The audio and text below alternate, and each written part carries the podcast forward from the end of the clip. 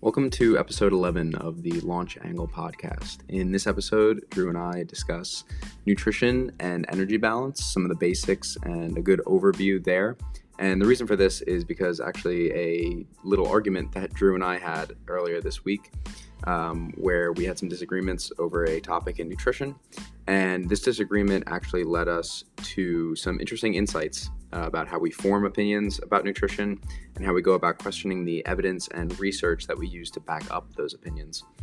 So it was a really productive conversation. Uh, we decided to go over the the basics of energy balance and nutrition to give the listener, without a background in this, um, kind of a good foundation, starting point to understand some of the more complex things we talk about later.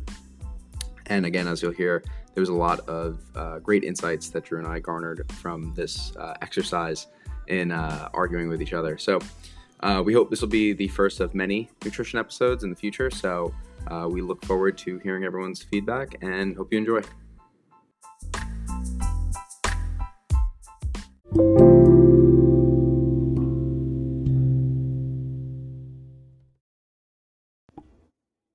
right.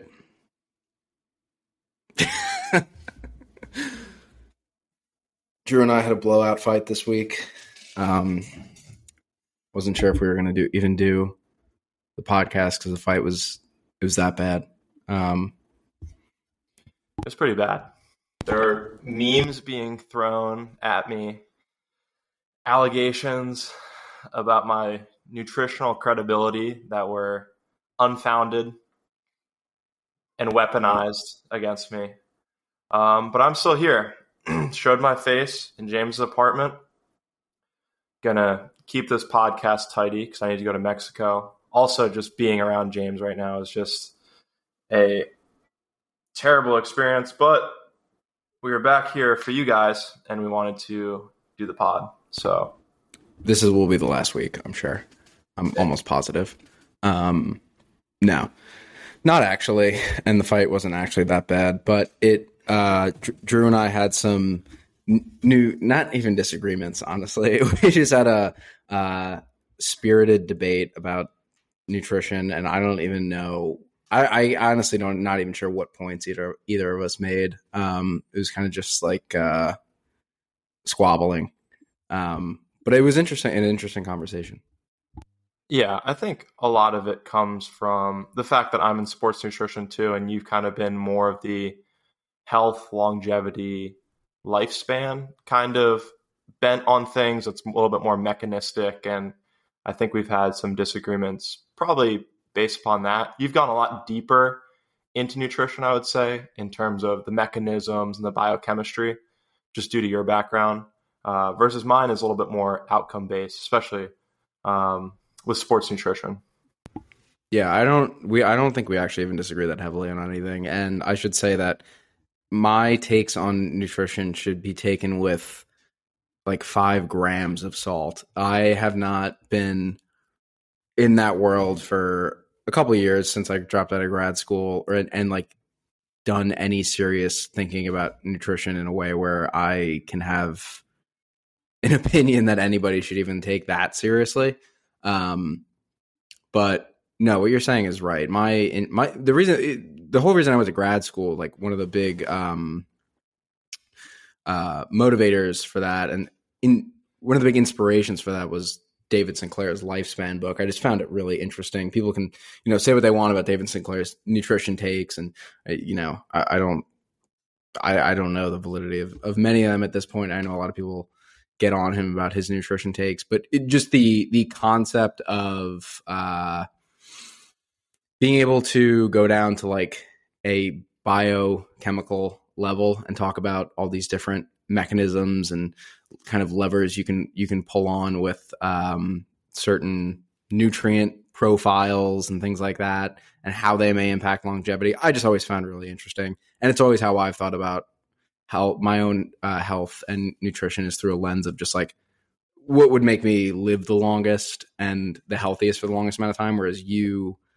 are in sports nutrition, and obviously the um, what's preferred there is per- performance, which maybe we can talk a little bit about how the trade offs between performance and longevity, um, as as good as we can speak to it, because I think there are some trade offs. Yeah, I think part of it too with sports nutrition is that oftentimes you have very defined outcomes that you're looking at. So in sports nutrition, you know, it's going to be um, one rep max on a bench press. It's going to be uh, maybe a deadlift or something like that, where you have pretty defined outcomes, whether it's strength, hypertrophy, endurance, and then changes in body weight. And I think just because a lot of those people are exercising as well, you can really see effects between groups, and it's a little bit easier to set up studies versus I think in a little bit more of the um, other forms of nutrition that's maybe a little bit more clinical or biochemical. You're really looking at mechanisms and potentially what happens in to start probably more like rat models um, and trying to see you know if we introduce this one thing let's say it's fructose in some um, some proportion what's the effect um, on that mouse. You know, versus sports nutrition is a little bit more applied. Generally, from what I've seen, you can always take something from the study as long as it's a high quality study.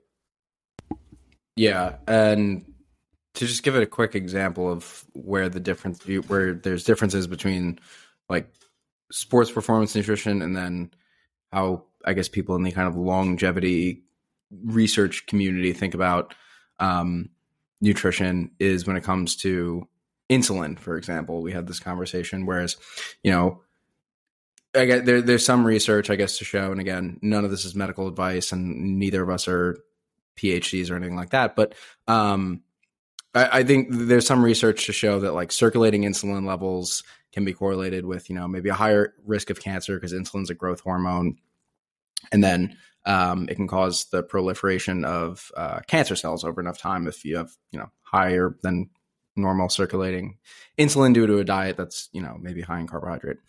Um, for an athlete, that's less of a concern because one, they're just in better shape. They have more muscle. They have um, more need for glucose. They're more glucose tolerant. Um, so their insulin levels are going to be different than somebody who is 75 years old and is at a probably just you know, on average, much greater cancer risk and has to worry about different things other than their performance of their muscles. And so that, that's just kind of one example of where things differ. Whereas like this, the athlete might not care as much about insulin spikes because they're just more glucose tolerant versus the person who's like 75 and is trying to maximize their health and lifespan uh, might care more about those insulin spikes. So that's just a quick example. Yeah. Do you want to just kind of like cover real quick like kind of what insulin is and what it does, just on like a three or thirty thousand foot view kind of stance.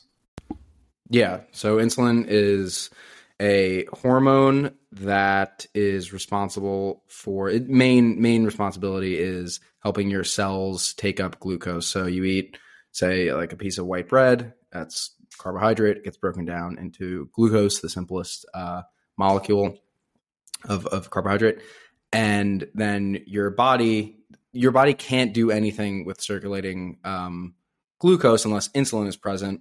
So your body, your pancreas releases insulin. Insulin, you can think of it like a key that unlocks cells to be able to take up that glucose from your bloodstream. Um, people with uh, type 1 diabetes don't produce insulin due to an autoimmune condition where their pancreatic beta cells get attacked by their immune system, so they can't actually produce insulin. And then people with type 2 diabetes can produce insulin, but their uh, cells, they've become insulin resistant. They no longer respond to the insulin because they've been exposed to it in such high quantities for so long. Uh, so that's just like the quick high level view of what insulin does. Yeah, exactly. And then also people with type 2 diabetes can be insulin dependent if they're just enough time where they are um, they have diabetes and you just like keep trying to um, like work with that mechanism for so long. I don't know the exact biochemistry of it, but people with type 2 diabetes can be insulin dependent as well, but that's usually like further down the road. Um, but yeah, so I think that kind of sets the stage well. The only few things that I want to kind of introduce, because I think that we're going to get maybe into the uh, not the, the argument that we had, but what we were discussing is kind of just a quick review of macronutrients because I think that we're going to be throwing these around a lot. And I think that some people have somewhat of an understanding about them, but um, probably to a pretty low degree. So to start, we have uh, protein, which is four grams per um, or four calories per gram. And really, what it does is it helps with the transport of hormones, it helps with body structure, and it's one of the molecules that's the most satiating. So, we're going to kind of keep that in mind when we're talking about some of the other studies. Um, and yeah, really just helps to generate tissue. Carbs, source of energy, uh, four calories per gram, and also help to kind of bring water into the cell, uh, which is why they help a little bit with um, or cutting them out of your diet, uh, such as keto. You'll see a lot of drops in weight because of the uh, reduce in body water, and then also due to the um, effects that it has on glycogen. Uh, you have stored carbs as glycogen, we call it, and that can be a few pounds. So that will kind of potentially come into play further down the line in the argument. And then the other one is fats, which are nine calories per gram. Um, and these really just help with the absorption of hormones and then, I mean, the absorption of vitamins and the production of hormones. Maybe anything else you'd add? Yeah, I was saying maybe stop to explain what you mean by four calories per gram and nine calories per gram. So, what Drew is referring to is the energy density of these different macronutrients. So, calorie is just a unit of measurement to measure the energy stored in thermod the thermodynamic energy stored in food. Um, so that's one one calorie um, is the unit, and then so uh, a gram of protein has is it a gram of protein has four calories? Four calories per gram? Is that what you said? Yeah, it's four calories per gram. Yeah, so four there are four calories in every gram of protein, and then nine, and then four also for carbohydrate, and then nine for fat, which is why fat uh, foods with fat tend to have more calories because fat just is as a macronutrient um, is the most dense uh, calorically speaking. Exactly, and then so do you want to kind of frame, I guess, where we had disagreements earlier um, in terms of like the mechanisms by which we gain weight, essentially. Yeah, I think we should even go back further though to where how the original disagreement started, which is I think even more useful for people, which is I'd sent Drew a podcast with a doctor talking, and she was talking about nutrition related things. Uh, we don't have to get into exactly what it was, but um, uh, Drew, Drew had taken issue with the fact that she was kind of just saying things that you'll hear a lot of people in the health space say phrases like, well, we know from this study, or we know this, and we know that, we know this does this. And um, nobody ever, partially just out of practicality of it, if you hear somebody on a podcast talking about a health related claim or a nutrition related claim, chances are they're not going to cite the exact study where they heard what they heard from. So they're probably just going to say, well, we know this from, or studies have shown. And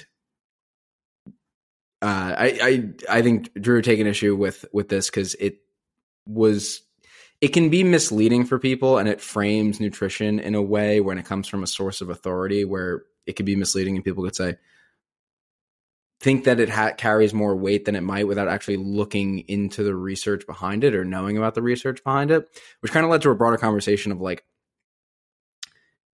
how you should actually like the work you should put in to form an opinion about these kinds of things. And it kind of led to a constructive conversation between the two of us where uh, we both kind of committed to when we take issue now with some of these claims, uh, we realize that we just kind of get skeptical about it and then defend our own stance on it without actually digging deep into the other person's argument to be able to what's called steelman the argument and you know present the argument in the best light possible and understand it as best we can so that we can formulate um, the best possible counter argument. So it ended up being a really constructive uh, conversation.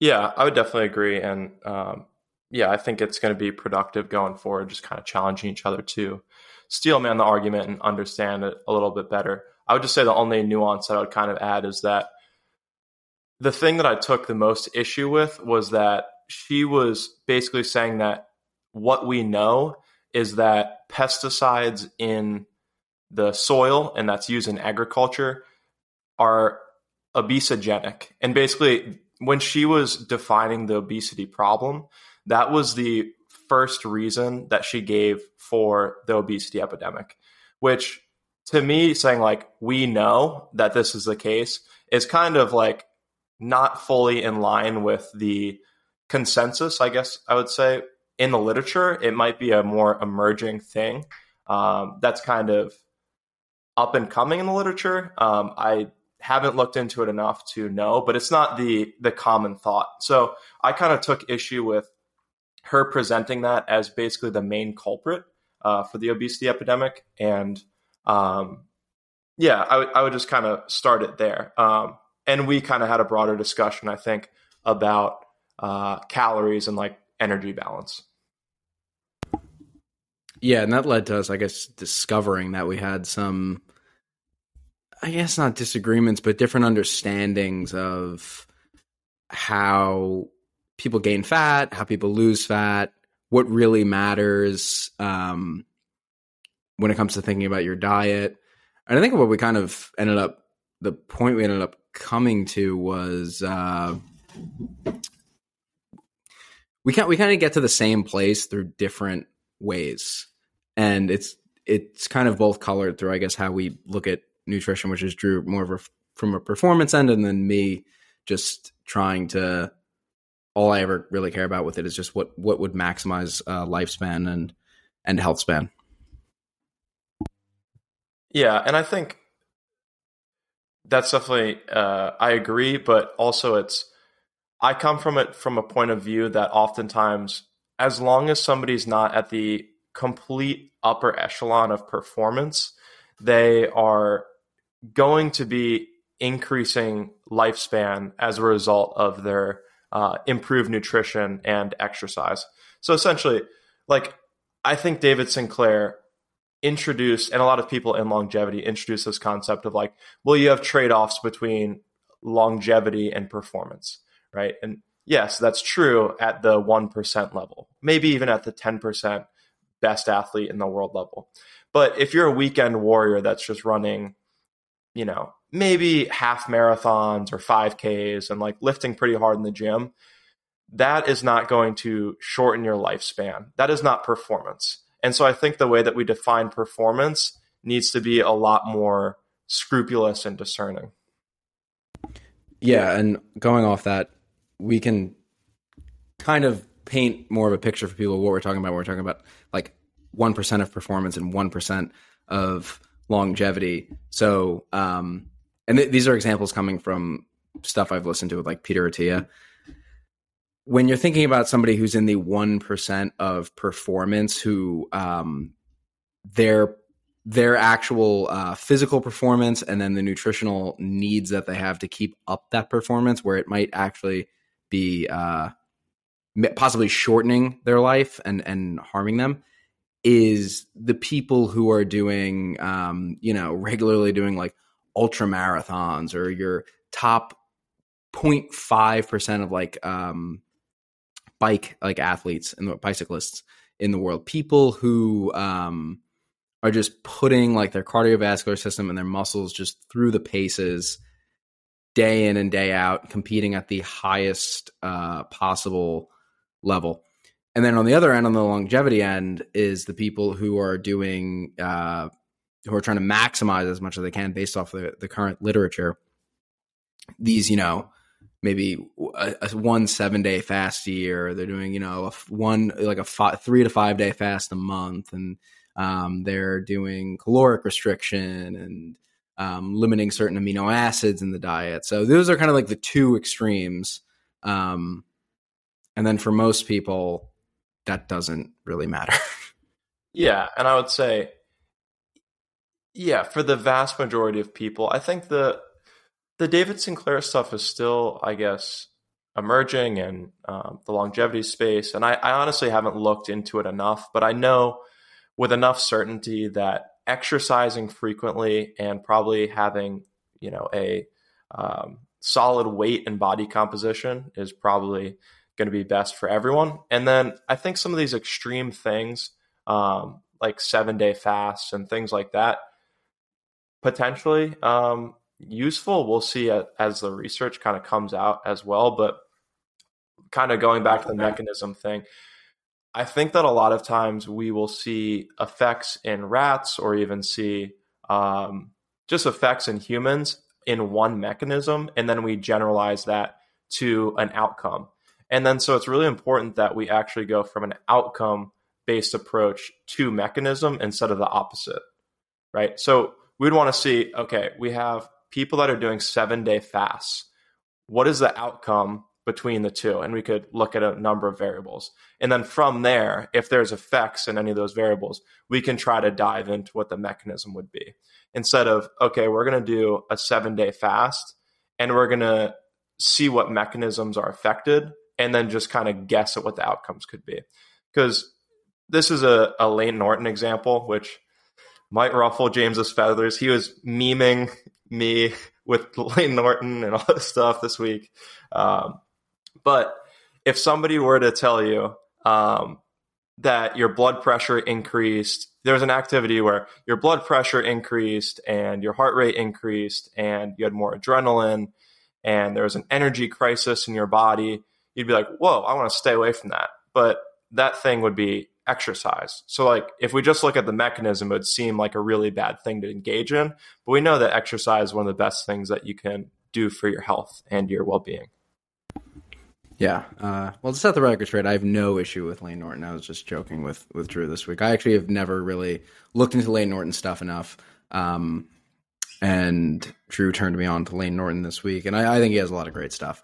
Um, and I, I, you know, as much as Drew and I had some half baked arguments this week about it. Um, I do actually really agree with his approach of looking at again, and this is what's most useful for most the vast majority of people is just looking at outcomes first instead of becoming a mechanism warrior who knows you know all this fancy biochemistry um, that you might see like in in vitro models, so cell models, or like in rat models that may not be uh, a you may not be able to extrapolate what's happening there up to the the human level.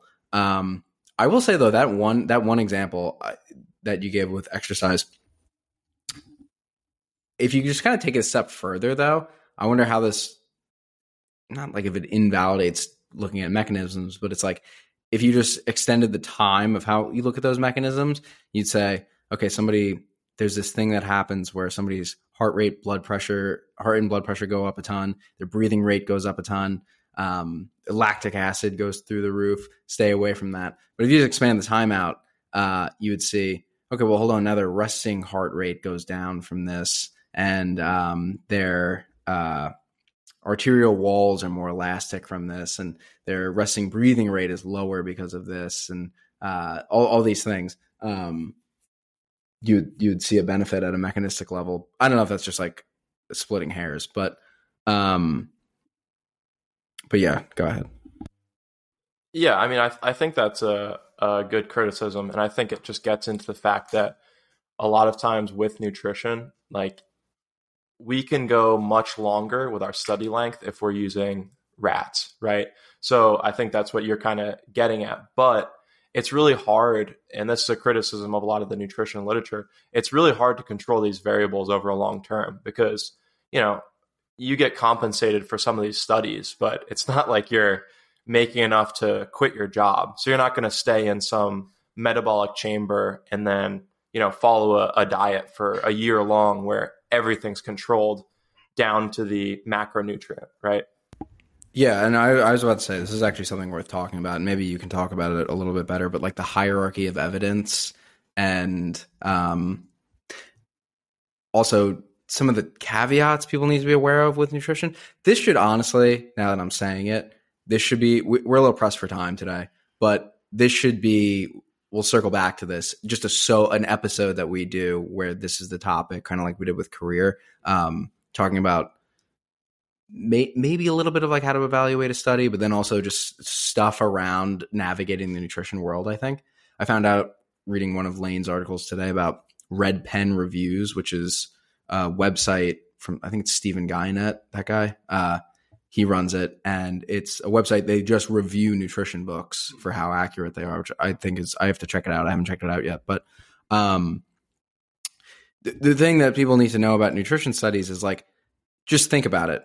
You actually can't study diets in humans for a really considerable amount of time. It's just not possible. When if you're studying a diet in somebody in in people and it's really well controlled, the, the people are they're in a metabolic ward, which basically means they're they're in like a hospital where everything they're doing is being monitored. Their meals are being so tightly controlled. It's the only food they're getting. You can guarantee they're not getting any outside food. Um, you can also uh, track things like all their their metabolic um, metrics, things like that. But most other nutrition studies are just done as like survey studies where you literally just you're going off people's word of what do they eat, what do they say they eat, um, or you're recommending a diet, but then you're sending the people home. You, you don't have the budget to all the time do these metabolic ward studies, and then on top of that, you're only ever doing these studies for maybe six weeks, maybe eight weeks on on, on the kind of like the higher end. Um, there just hasn't been, and I don't see how there will be at this moment, a study where you have meta, metabolic ward level control and then all other lifestyle factor control uh, for a person's lifespan, which is like what you would want to ultimate. That would be like the ultimate nutrition study if you're going to test in the in the most perfect ideal world. That's where you would test all these diets and things like that. It's just not possible. Yeah, it's definitely not possible. And then even it's like free like if you're living in the free world versus living in the metabolic ward, like what effects does that have psychologically on you? And that plays into it. It's like you just can't win. Um, I think you said this on another podcast. It's like there's no benefits, just trade offs. Was that what it was? Yeah, yeah, there's no well, there's no solutions, only trade offs. That's what it was. Yeah, but on kind of what you're saying too, like yeah, what are the factors? Uh, what, what how does it affect people if they're just living in a metabolic ward for the rest of their life? That brings up for me blue zones and that whole idea, which people can look it up. But there's just these seven places in the world. It's got Dan Buettner. I think he was a National Geographic um, filmographer, documentarian, I think, who um, he just he, he, went around. He found these seven places in the world, in like Greece and Japan and Italy, uh, Loma Linda, California. Interestingly enough, is a reason for that. Um, where the people they had the most uh, centenarians um, compared to other places in the world, like an abnormal concentration of people living to 100.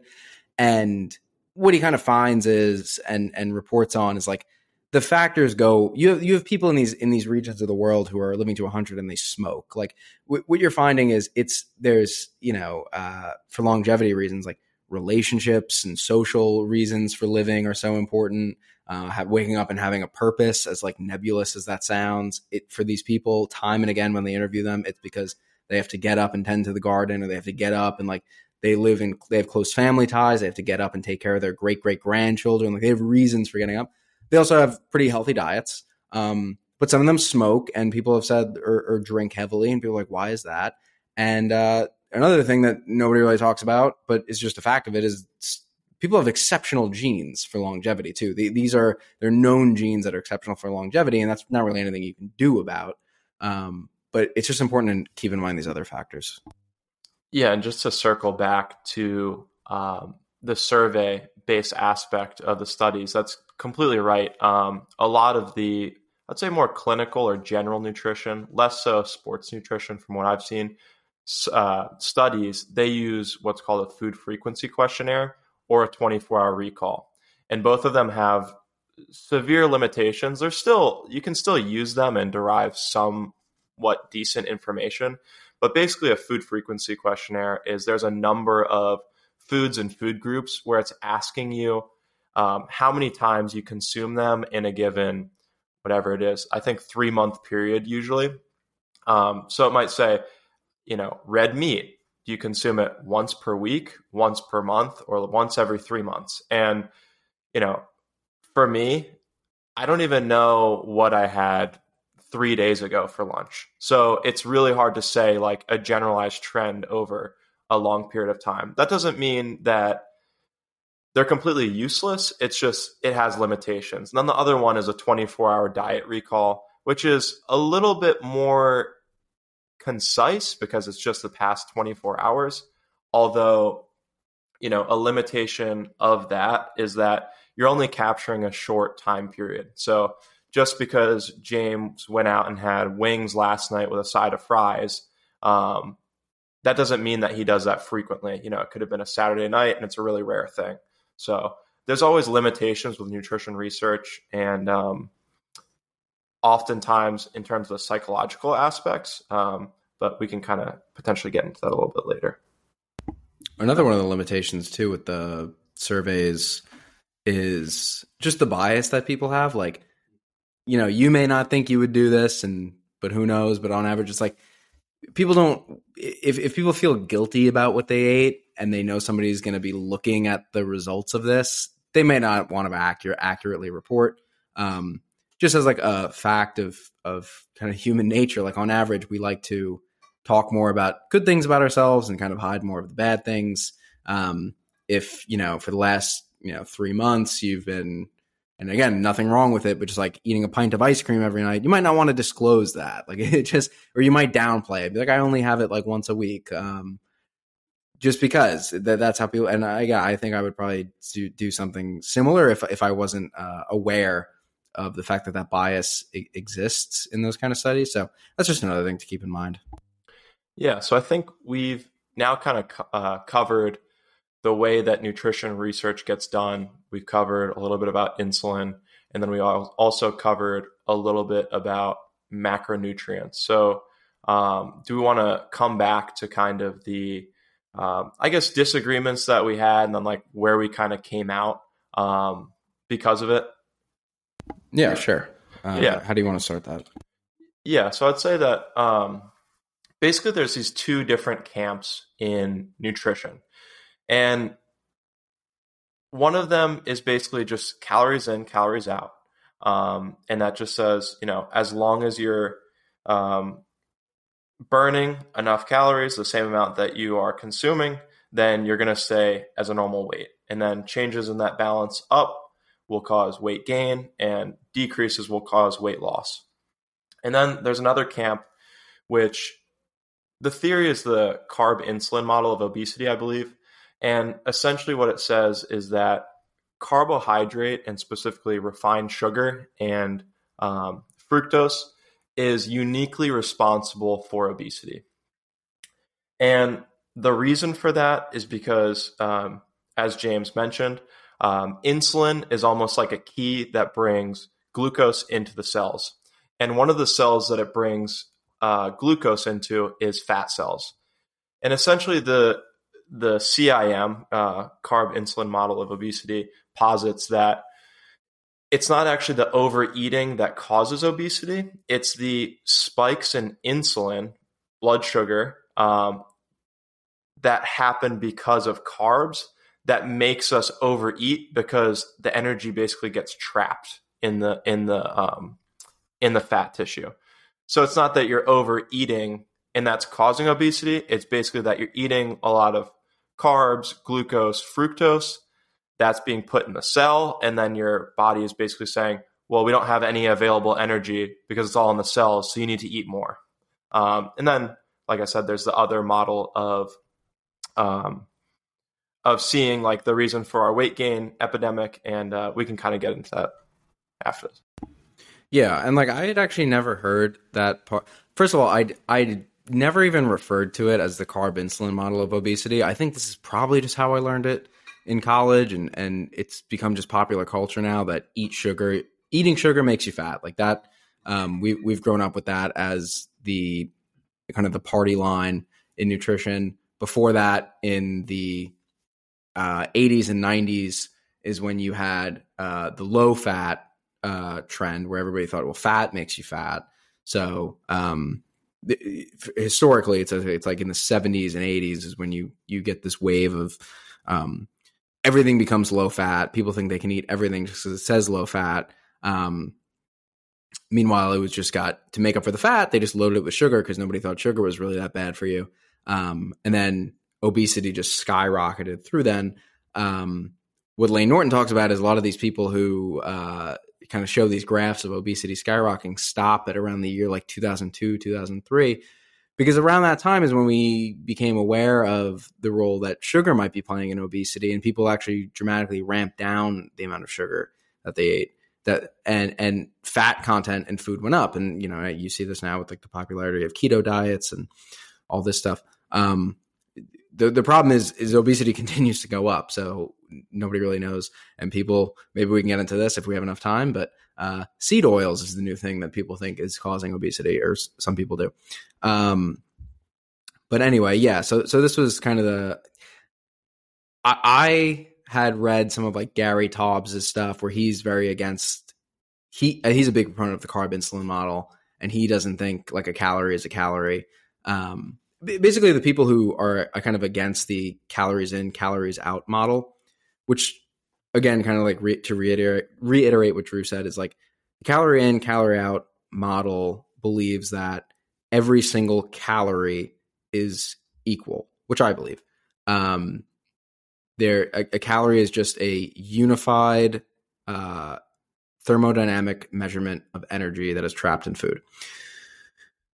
What so so what people in the, the camp of a calorie is a calorie, it's calories in, calories out will tell you is like it's excess calories that cause obesity. What people in the carb insulin model will tell you is that the source of the calorie and its effect on hormones and how those hormones then drive either fat accumulation or fat breakdown and other kind of metabolic factors influences how obese or not somebody may get. So you may have somebody in that camp who's a big proponent of like a high fat diet who's like, yeah, you can eat 5,000 calories of fat a day. And because it's not spiking your insulin and it's not driving energy into fat cells like carbohydrate does, then you're fine and you'll just melt fat away. Again, whether that's true or not, I don't, I can't speak well enough to.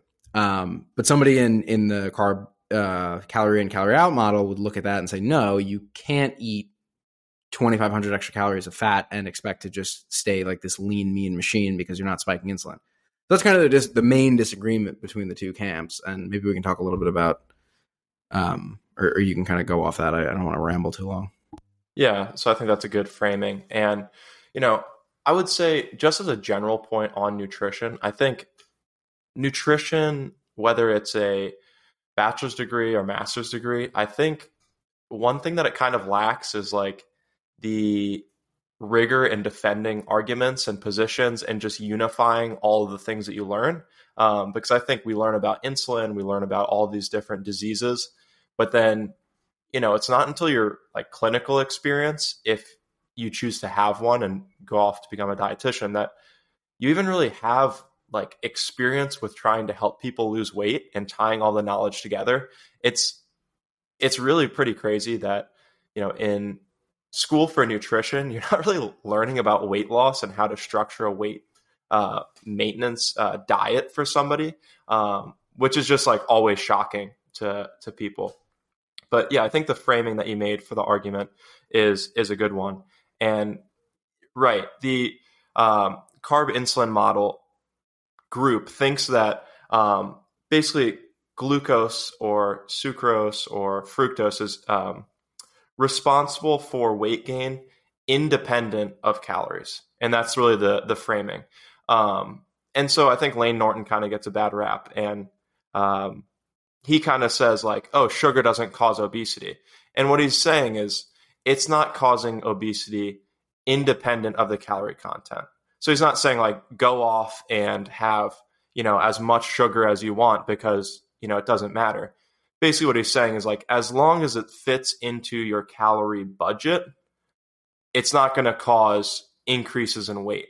Whether it's going to have different health effects, you know, you getting 200 grams per day from Skittles versus, you know, uh, white rice, brown rice, whatever carb source is another story. The health effects but in terms of weight management, um, it doesn't seem to matter that much, um, which is kind of shocking to fully grasp. Um, and they do a lot of studies as well where they swap complex carb and simple carbs And then also because simple carbs don't have the fiber content, they will add in like extra fiber. So if you match complex carbs versus simple carbs, no change in weight as long as calories and protein are equated. And then also, if you have a high fat diet versus a high carb diet, as long as protein and fiber are equated, you're not going to see differences in um, outcomes in terms of uh, in terms of weight. Yeah, and I think this was actually the center of our argument from this week, where we we realized I think we were just kind of talking past each other and talking about different things. Where um, goes back to the diff- just different interests in the application of nutrition for the two of us. Um, whereas like you're working with athletes, you need to be concerned that they're just getting the calories that they need in the first place. And you're also working with, at the end of the day, athletes are just people. So you need to, a, a, big thing for you is like not putting certain foods on a pedestal or not feeling like they can't, can or can't have certain foods. For you, you care more about, you know, you know what, hey, I've got this, this baseball player and, you know, he's expending like 1200 calories a day in the off season, just working out super hard. Uh, I need to make sure he keeps his weight up. Um, if that means he likes to have, you know, a pint of ice cream or half pint of ice cream uh, each night, and if you know what, it fits into his macros, and then then so be it. Like I'm not going to tell him not to, given his lifestyle and his performance needs. Uh, the kind of study example that you proposed just now is something we talked about earlier in the week, where I'm more interested in so say yeah, like we said, if you had two groups and you swap the carb source in one group f- from like quinoa with Skittles. Uh, so one group's eating quinoa and the associated protein and fiber that comes with that quinoa, and the other group is just eating Skittles in place of the carbohydrate. So then you have to supplement the, fi- the fiber and protein that's coming from the quinoa to make it everything equal uh, calorically and in terms of the macronutrients. Just the, the source of the carbohydrate differs if you did if you if you actually did that study over like six weeks, um, yeah, I'm sure you probably wouldn't see any real uh, significant changes in weight between the two groups, which for your use case is uh, interesting and useful to know for athletes. Where I where I just get more interested in is like on the lower level, um, kind of the more biochemical level. Like, okay, if you just if you just carry that out then for sixty years, and and we kept doing this, like what is the effects of all that simple sugar from uh, uh, Skittles, you know, on kind of more like these these more biochemical molecular levels and and pulling these kind of levers like or or the artificial sweeteners or the the the coloring like all those kind of little things I just personally find interesting and I I think that's why I was getting so so flustered about, about this because I was like, oh, you can't do that. Like because I was more so thinking, I'm like, well, I would never do that for my goals, but it's like thinking about thinking about in the two different contexts. Um, it's a totally different conversation, and that's why I said I, I think by the end of the day we kind of came out on the same end. Yeah, I definitely agree, and you know, even in my case, right, the only time I would really recommend that somebody would have a lot more empty calories is if they're really having trouble keeping weight on, kind of as you mentioned. Um, but then I would say typically I'm okay with somebody having 10 or 20% of their calories as like discretionary calories. So it's kind of fill in with whatever you want. Um, but generally, I think it's, it's believe that you should probably have, you know, 80 or 90% of your calories from whole foods, uh, whole food sources. And, you know, just because sugar is not independently causing the obesity epidemic independent of calorie content doesn't mean that it's probably not the best thing to fill your diet with as well. Um, you know, because sugar is devoid of fiber, which has far ranging uh, differences in terms of how satiated you're going to be, you know, GI health, as you're probably alluding to. And then also, like, what is it displacing in the diet? You know, if you're having a ton of sugar, maybe you're not having a lot of protein protein's very satiating. Um, so yeah, I'm definitely not proposing, oh yeah, just go fill your, your diet with 2000 calories of sugar anything like that. Um, because a lot of these things are hyper palatable, right? Um, we have a lot of sugar and then refined fats. Um, and I think this could be a good time for you to kind of uh, talk about your findings with seed oils as well. Yeah, and kind of something you said in there that is just illustrative of how complicated and complex nutrition is. Is yeah, I, I think Layne Norton's take on you know sugar didn't cause the obesity epidemic necessarily, and you know his position in the calories in calories out um, camp. Yes, it it it all I think I, I to me as far as I've read um, checks out. It, it's just how far you want to take it. Like what you were saying with what would be the long term effects on like your gut microbiome if you just instead of eating quinoa, you're like I'm just going to go all my carbs from from Skittles because it fits into my macros. Like okay, but we just don't know the effects of like what will that have on your the microbial profile of your gut, and then you know how does that change appetite going forward? How does that? What are all the downstream effects of that? So just all these other knock on things. But like you were saying with with what I found with seed oils this week, yes, this is kind of like my pet interest right now, just because I see everybody talking about it on Twitter. Um, if you haven't followed, uh, you know, people are are up in arms about uh, seed oils, so soybean oil, canola oil, safflower oil, sunflower oil, common oils that are, you can find in any store in pretty much any packaged consumer good. And there's been a lot. Uh, there's been like books and a lot of articles coming out. Not really a ton of research papers, funnily enough, um, about how detrimental these seed oils are, and it goes all the way back to the very early 1900s, uh, when I believe Procter and Gamble, they ha- were using cottonseed oil for a number of different things. Um, it was used in like combustion engines and things like that. And uh, then eventually, I forgot what happened, but um, it kind of fell out of favor. People moved to like uh, petrol, and um, they needed a way to like repurpose this cottonseed oil. Which cottonseed, it's just uh, the seed of, of the cotton plant. And they basically found that they could crush it, extract the oil, and then they could hydrogenate it um, and turn it into what came to be known as margarine, which people used as an alternative to butter. And uh, margarine, we we found out, you know, eventually was horribly bad for heart health. It was 50% trans fats. The hydrogenation process of oils creates a lot of trans fats, which aren't good. They're very toxic. Um, so anyway, margarine and trans fats are banned in food. I, I, don't know if you can still buy margarine. I have no idea. But this is Crisco. This is the birth of Crisco. So I just kind of, uh, you know, now that that was like the original seed oil. And now you have other seed oils uh, where the processing of them is kind of questionable. And, and people have made this leap to say, like, this is what's causing the obesity epidemic. These seed oils are highly toxic, highly inflammatory. And maybe they are, I have no idea. But um, I decided to kind of put to use some of the conversation we had this week and be like, all right, I had this notion of seed oils just from reading people what people are tweeting that they're this bad thing. I should avoid them. But you know, let me like put my money where my mouth is after this conversation Drew and I had. And, like I'm just gonna like look up and, and do more research on seed oils and like kind of form my own opinion. And what I came to is one, I found there's not been there hasn't been a ton of studies to really test how toxic or not these seed oils are on human health. Um, it hasn't been really in the mind of people for that long to be able to do it.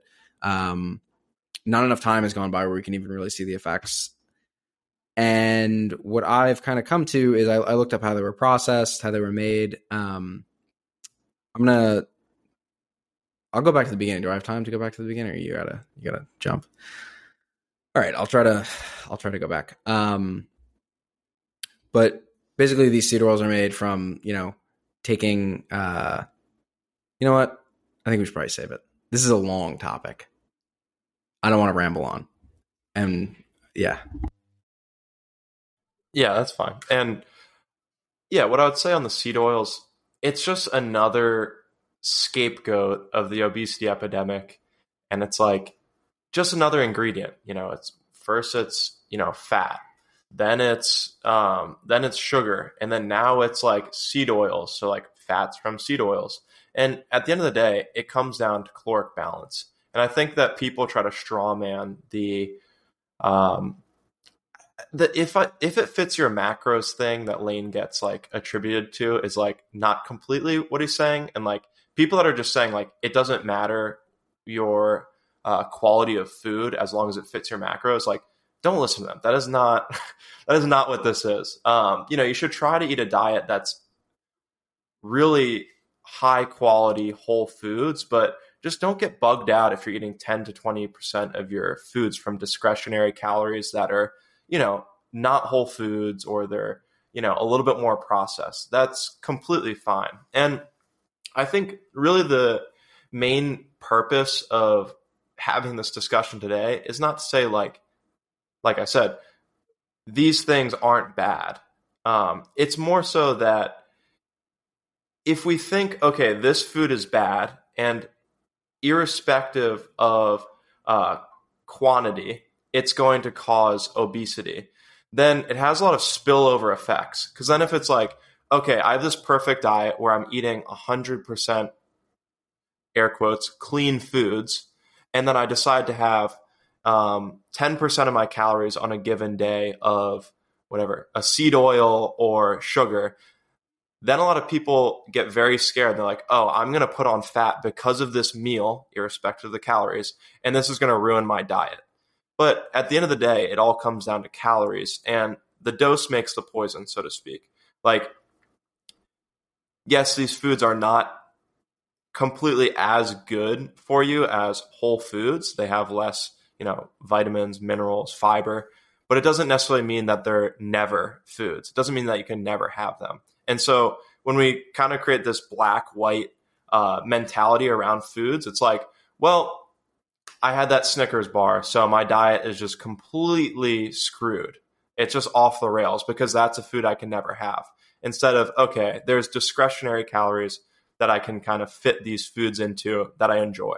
So I think that's really the biggest uh, reason for having this conversation. And I think it's kind of important to like take this huge ambiguous kind of field of nutrition and put it into like specific boxes or even you could think about it as gears and just make sure that every single gear is like completely well understood because all these gears connect to other gears. Um, and I'd say that's the, the best way to kind of frame it.